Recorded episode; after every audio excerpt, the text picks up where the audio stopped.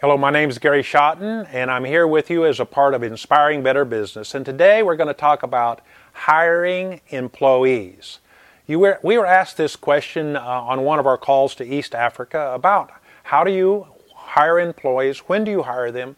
Uh, give us some suggestions, is what they ask on that. So I'm going to try to do that for anyone that's watching or listening here today. Well, first of all, uh, you got to recognize that um, every business goes through at least four phases. The general phases are starting your business, growing your business, and then you operate in the area of experience in your business, and you're experienced. And then you want to excel beyond that to even go to the next level. That's the four major phases in most businesses as I see it. Now, first of all, you want to be very slow to hire people. Um, You've got to look at this situation, especially on your very first business when you're first getting started. That's where most of my talks are focused on.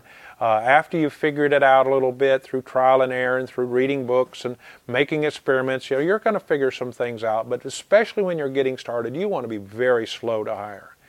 You know, let me give some examples. You know, I have our, our friend Gwen was in the city of Morogoro. I'm sorry, uh, Morogoro, yeah, Morogoro, uh, Tanzania. And she has uh, crispy, tasty chicken. And she's selling her chicken at the college where she's a student at college and she's making money by cooking this chicken and the students have money and they don't necessarily like the meal provided and so they buy some crispy chicken tasty crispy chick, uh, uh, tasty crispy chicken from her and in talking with her we said you know uh, what's your limits here? I said, well, it's all I can cook. Well, if she's already got a market and she already knows she's going to have her customers, why wouldn't she hire somebody just part time? Say, okay, I'll hire you just like for three hours today when I really, really need you. Because every time you hire somebody, at the beginning, your profit is going has to increase or your revenue has to increase so that out of your profit comes the expenses obviously for that help. So be slow to, to hire people. Don't jump at that and don't uh, necessarily feel like you have to have a whole staff of people.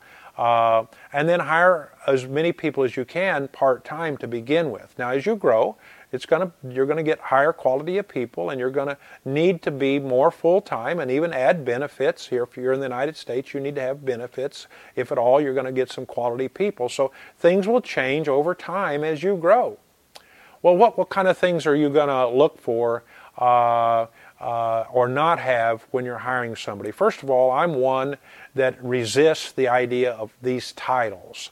What's my job title? I want to know what my job title. I want a business card that distinguishes what um, I'm responsible to do. And, and in general, that's okay. But I really uh, want to look at it from a standpoint when I'm starting a brand new business, like when I started the trucking company, boy, I was everything. I was the, the I answered the phone, I, I, I took the order, I drove the truck, I had a helper, I, I the money, I did the accounting. I mean, that was just for a season, but boy, did I learn a lot. And now that I know what I'm doing in those particular areas or have an idea, then I can start hiring somebody to take over something that I had already been doing myself. Now, this is at the beginning stages. And, you know, I had an attitude when I first started this company that I will do anything it takes to get through the day and to make a profit and to be successful. Well, that's what I'm looking for when I hire somebody. I don't want a job title somebody that's requiring a job title and only limited to certain things. They may be skilled in certain things more than others, but I'm wanting for someone that's willing to sweep the floor, clean the toilet, uh, carry out the trash, uh, willing to uh, answer the phone, willing to uh, type a letter. I mean, anything that needs to come up.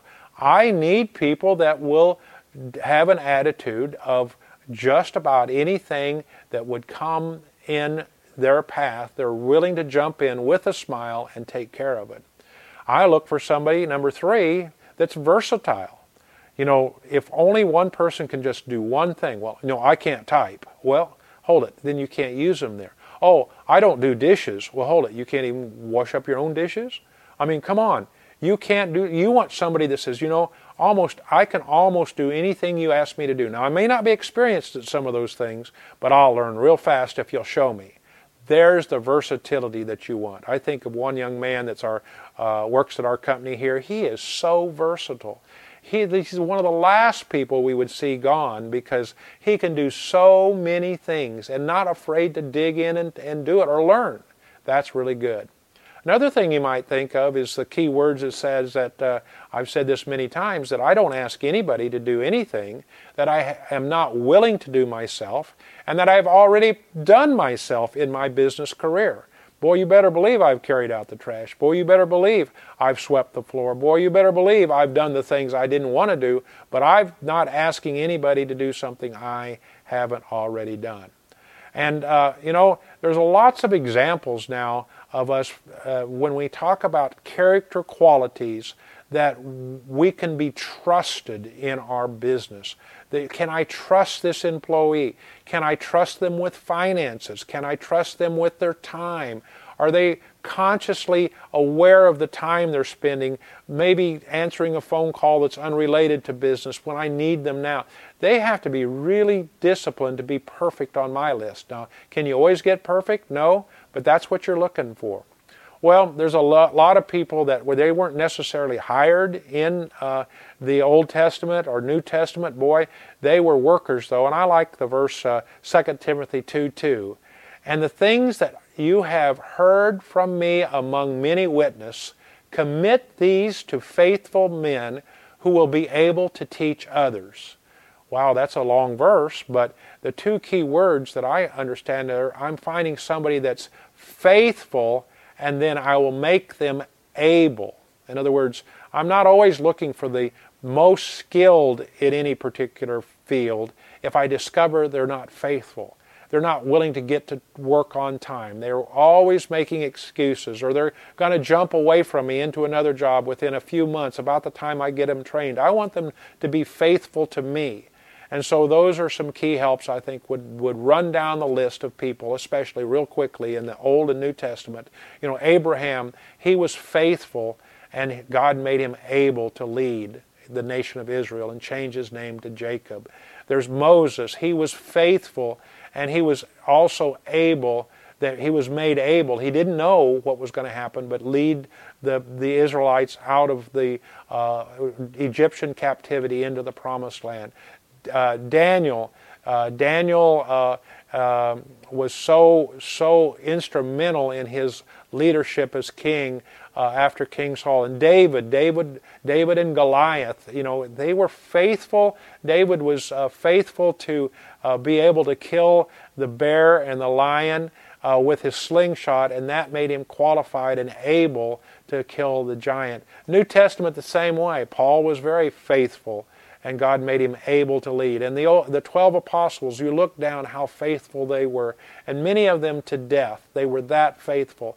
And God took raw individuals that had good character qualities and made them able. That's what you want. You want your workers to feel good about working for you, and you want to advance them in their personal skills. Many times I use these terms. I say, you know, are you learning anything today while you're working for me? And they say, yeah, I am. I say, well, good we're creating an environment for you to learn, and I can never take that away from you. And I think our people appreciate that they can learn many skills when working for our company. Well, I hope this is helpful. Thank you for being a part of Inspiring Better Business.